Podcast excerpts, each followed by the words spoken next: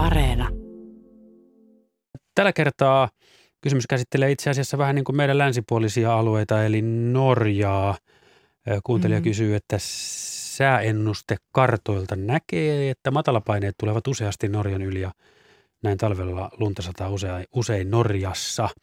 Niin miten paljon siellä nyt on yleensä sataa lunta ja paljon sitä lumen syvyyttä on? Mm. Sulaako, tuuleeko, mitä siitä voi kertoa? Mitä tiedät?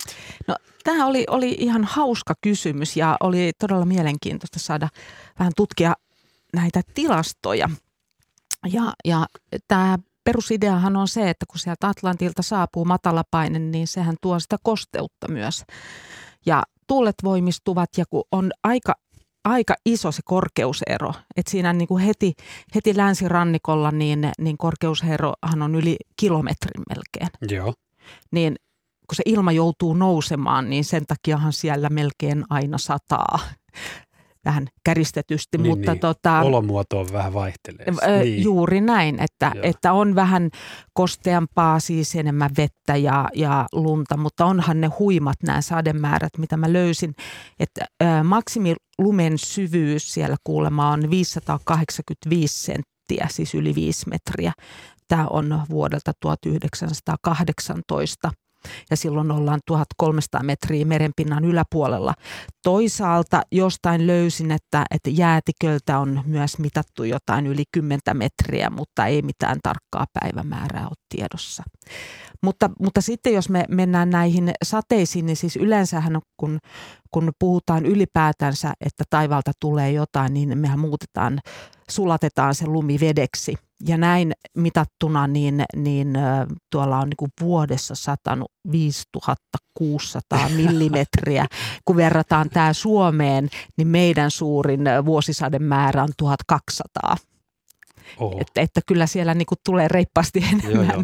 Ja se on nimenomaan meillä. tämä avonaisen Atlantin Joo. vaikutus ja sen jälkeen onko se Skandia vu- Skande, Skandeista puhutaan, Just, joo. Eli mutta, siihen se törmää. Ja joo, no, joo, joo se tai, tai siinä on ylipäätänsä, kun se korkeusero on niin iso, niin ne, se pakottaa pilvet nousemaan.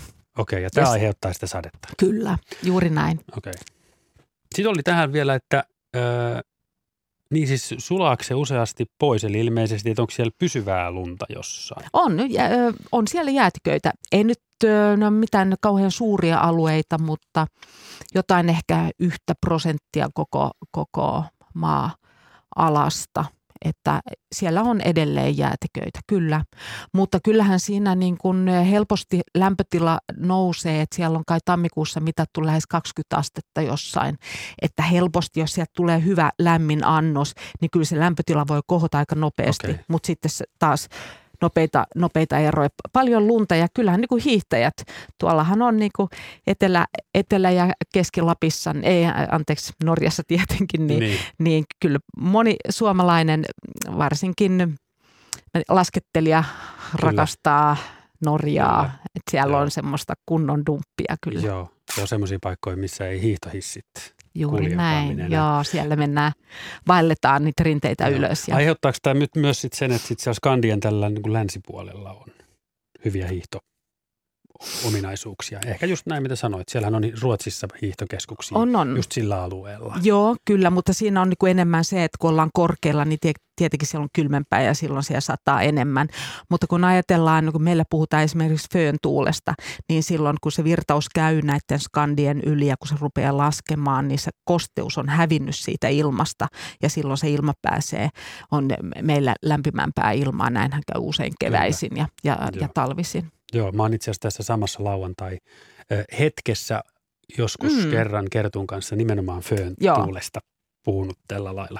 Okei, mutta siis lämmin avonainen meri ja sieltä tulee mantereelle tuleva matalapaine, niin tarkoittaa lähes aina sadetta ja paljon lunta. Ollaan missä päin maailmaa tahansa, ymmärtääkseni Japanissa tai... Niin, no, mutta tässä pitää muistaa, että tämä korkeusero, sillä on suuri okay. merkitys Norjassa. Että, että se pilvi joutuu nousemaan ja silloin kun se pilvi joutuu kylmempään ilmatilaan, niin silloin se tiivistyy ja sataa Aivan. alas.